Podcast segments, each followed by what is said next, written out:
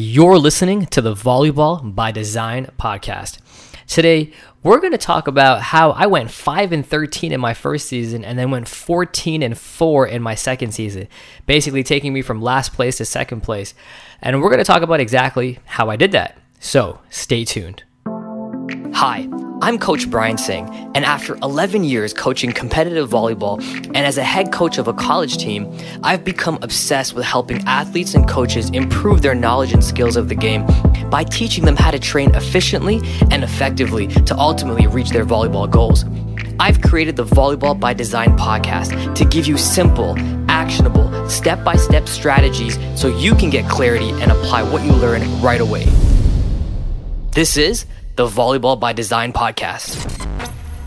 What's up, ladies and gentlemen, and welcome to episode 25 of the Volleyball by Design podcast. Thank you so much for tuning in today. If you are a regular listener, welcome. We got another good one for you today. And if you are a new listener, welcome to the pod. Thank you for joining me. And uh, you got some episodes to get caught up on, but we got another good one for you on episode 25. We're going to we're going to talk a little bit about my journey into the college volleyball scene and how I was in last place in my first year. And the very second year, we turned it around and we went from 5 and 13 the first year to 4 and 14, or sorry, 14 and 4 the second year. Uh, it was quite a journey, quite a journey. So I hope that you can take some stuff away from today's episode because, yeah, should be a good one for you.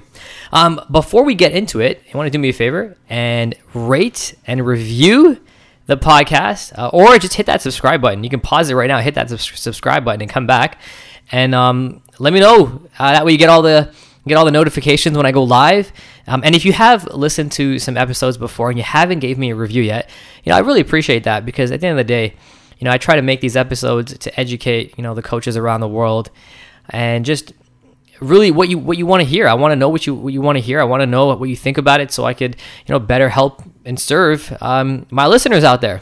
All right. So let's get into today's episode, shall we? So interesting. So let me give you a little backstory to this uh, to this thing. So I was so as many of you know, I coach club. I coached club for about five years, and after I finished coaching club, I actually took a year off.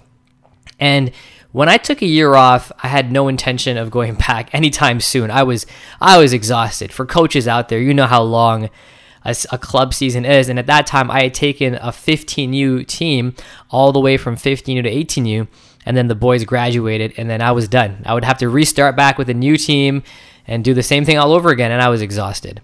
So I took some time off, and at the time. Uh, Seneca College, which is the biggest college in Canada, um, located in Toronto, they were actually interviewing uh, for a head coach position. Now, I had just gotten off club. I had zero intention of doing anything else. And on top of that, let's be real, I'm a club coach. I have no qualifications to be coaching at the college level, let alone the head coach of a college team. So I took some time off that year. I, you know, I did some guest coaching, I did some stuff like that, and then the following season, the job was posted again.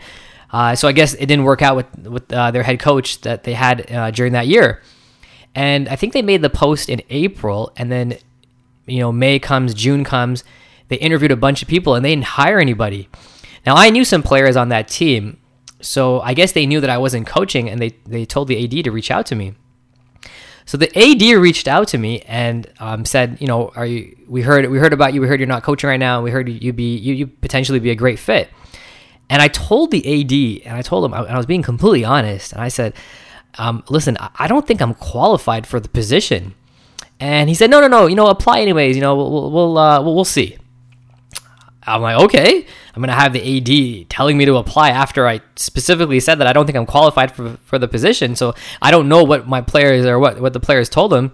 So anyways, I applied, and part of the the interview was preparing a presentation on how I would run the program.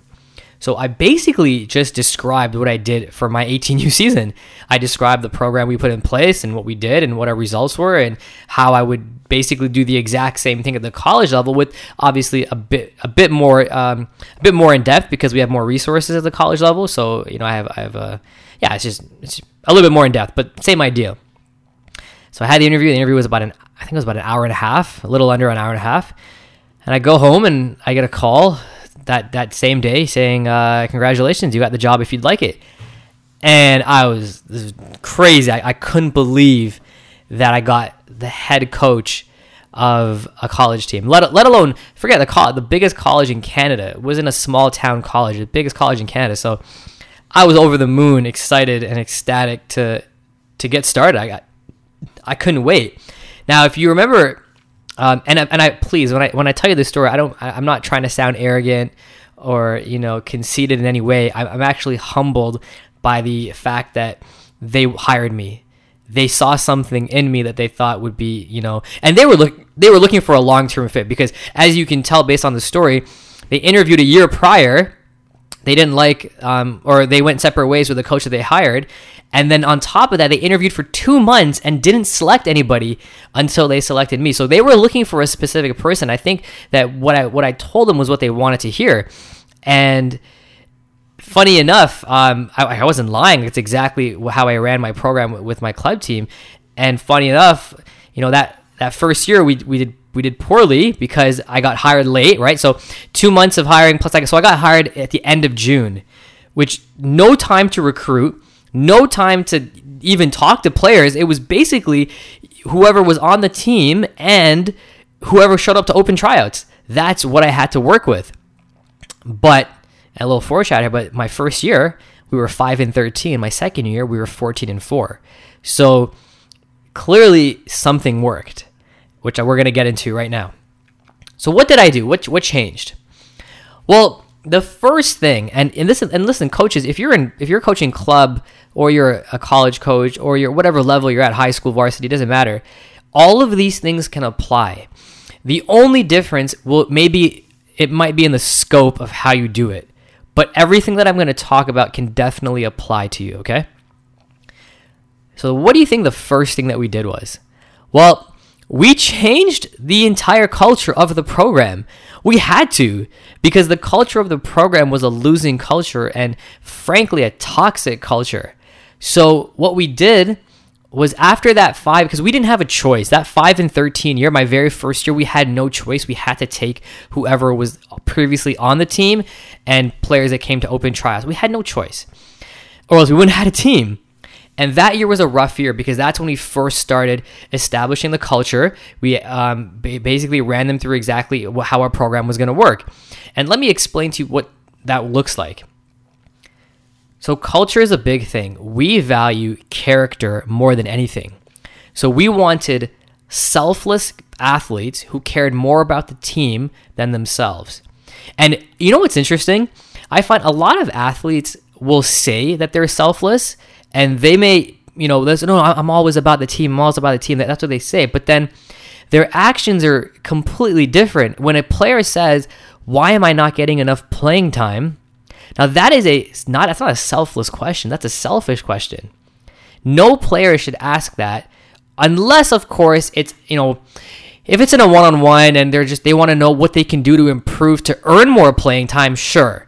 Right? That's that's a whole different conversation. But when they're complaining about playing time, that's another problem. And we wanted selfless players. We wanted players that cared about the team. We wanted players that are going to work hard, are going to be coachable, and are going to do whatever they can to make the, the, team better. And we wanted to create an experience for these athletes as well. So, culture was the big, big thing. So, the very first thing we did after that first year is we got rid of a lot of players that we would not take back because their character or they didn't fit the culture that we wanted to go forward with. Now, that decision right there, coaches, is a tough one because one thing I want you to uh, be aware of is that the hardest thing to do, or one of the hardest things to do as a young coach, is to say no to talented volleyball players. Okay, I mean, imagine when you when you have a tryout and or you have a, a player who's you know is amazing, and I see young coaches make this mistake all the time they will take they'll take a player just because they're great volleyball players. Maybe they're you know they're they're going to be a starter. You want them because they're going to give you a better chance to win. And what happens is that player becomes toxic in the locker room, and not only do you not win, but your culture is ruined. Your players aren't having that great of a time. The experience isn't fun, and it's just overall not a not a good it's not a good experience, not a good time. You don't want you don't want to do that, and you're gonna get more problems than successes when you make selections based on just skill. So we got rid of some talented players, some, some, a lot of starters we got rid of because they just didn't fit our culture. So that was step one. Two, when we recruited, we recruited players that fit all culture, all culture, ah, our culture. So not just good volleyball players, but players that fit our culture. And let me tell you something: we only recruited two players that were that were starters right away. So there were still four four players, well, five players, including the libero, that were not uh, recruited. So just two players that were recruited. So it wasn't like we recruited an entirely different team. So we recruited two players. We got the right personnel that we wanted in the gym, and then we began the second season the exact same way we began the first season, but with the culture in place. So players knew exactly what the expectations were. They knew exactly what was required from them, and they knew exactly what was acceptable and what wasn't. And when I talk about culture, I, I mean I talked about selflessness and the fact that you know you want what's best for the team and things like that. But it's also behavior. Like behavior is really important. So I have um I have a Seneca men's volleyball manual. It's a it's a manual that encompasses our entire systems, our beliefs, our culture, everything. It's written in there. Now, Digital Volleyball Academy members, you guys already have access to this. So if you're if you're a DVA member listening to this, it's already in the membership portal. Go take a look at that. But if you're not, what it is, it basically outlines um, you know, things that are required and expected from the player. So let me give you some examples, okay? So like when we you know, when you're you're a player and you walk through the gym for the first time, right, for practice, you have to greet every single player that's in there as well as the coaching staff. You know, high five, dap, whatever the case is. So if you're the last player that walks in the gym, you have to go and dap every single player, and you have to greet your coaching staff, right? That's just expect an expectation. You have to make sure you acknowledge that, hey, I'm here. What's going on? What's going on? Whatever. When you leave the gym, you have to make sure that you, you know, you high five or dap every player and coach as well before you leave.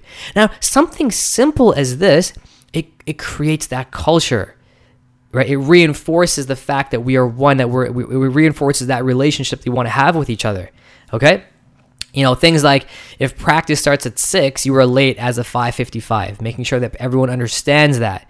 Everyone is held accountable. I don't care if you're the captain of the team or you're, you know, the 15th person that's going to come potentially play.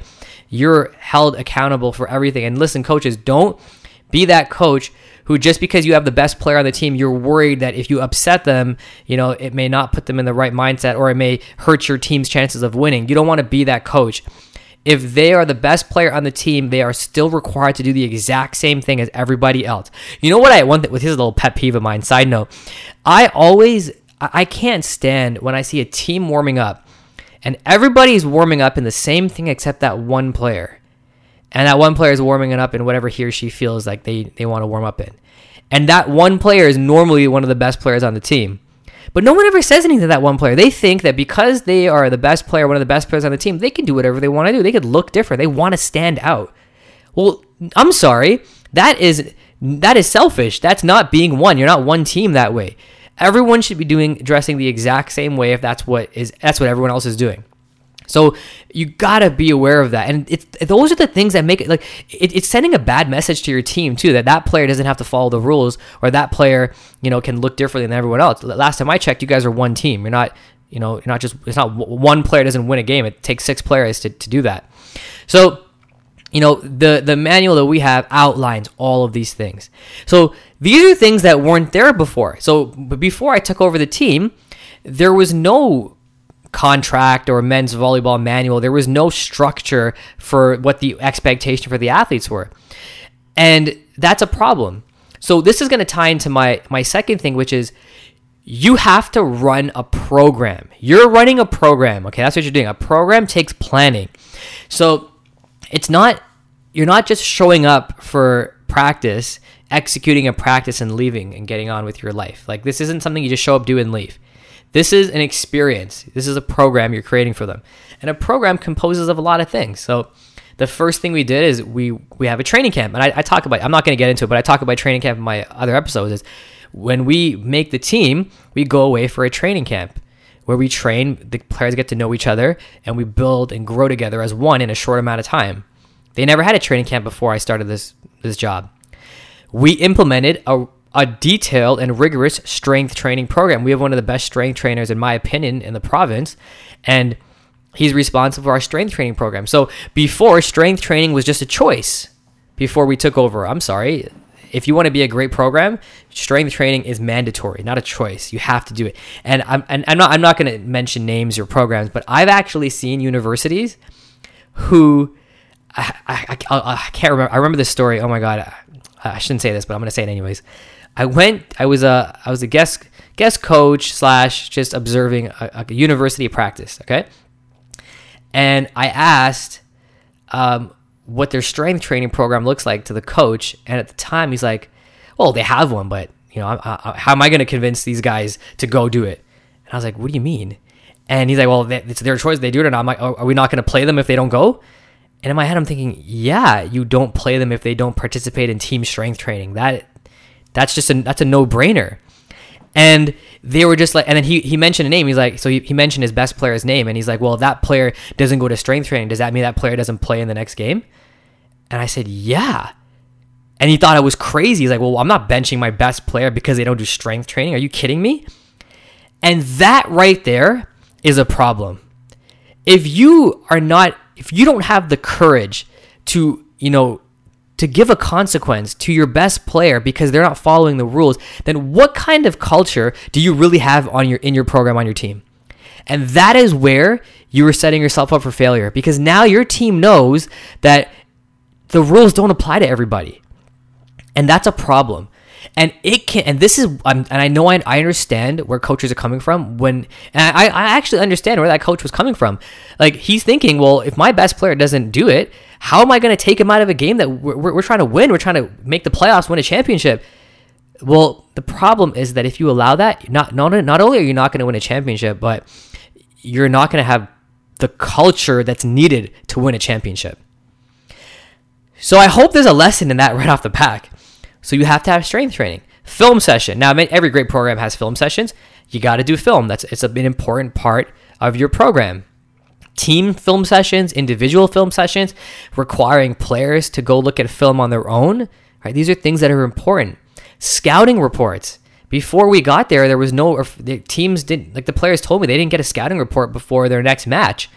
Big problem. Scouting is such an important part of our game, and you have to do that so you can prepare for you can you, sorry so you can best prepare for the next game.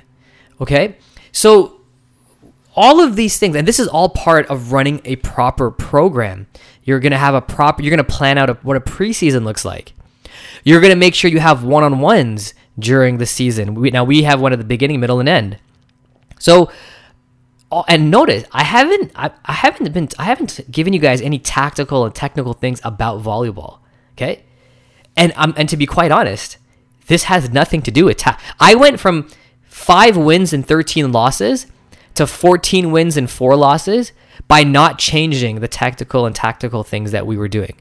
That stayed the same because we were coaching high level volleyball. So that stayed the same. We maybe changed a couple things based on the, the, the team personnel that we had, but it wasn't anything significant that would have you know made or break our season.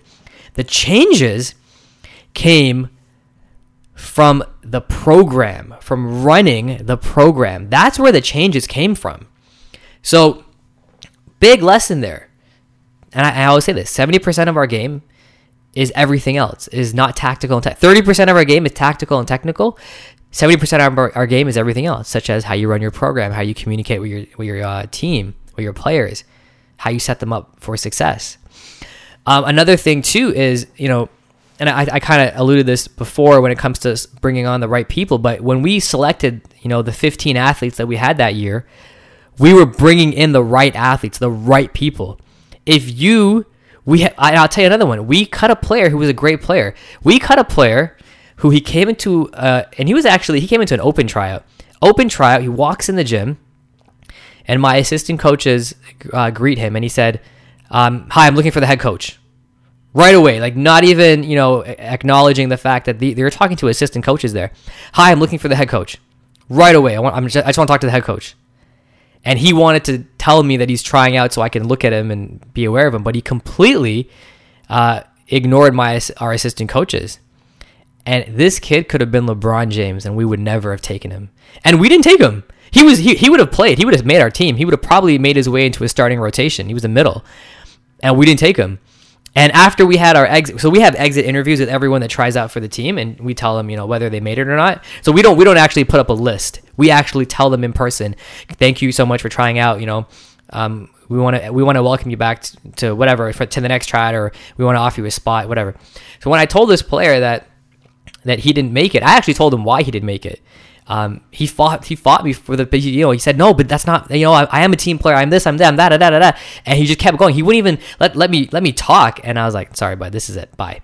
And so right off the back see just based on that behavior we said no. And that in itself is a lesson because it's important to to say no. More like you know saying yes is easy. Saying no is harder. So we said no and he went away and he didn't, he didn't make the team.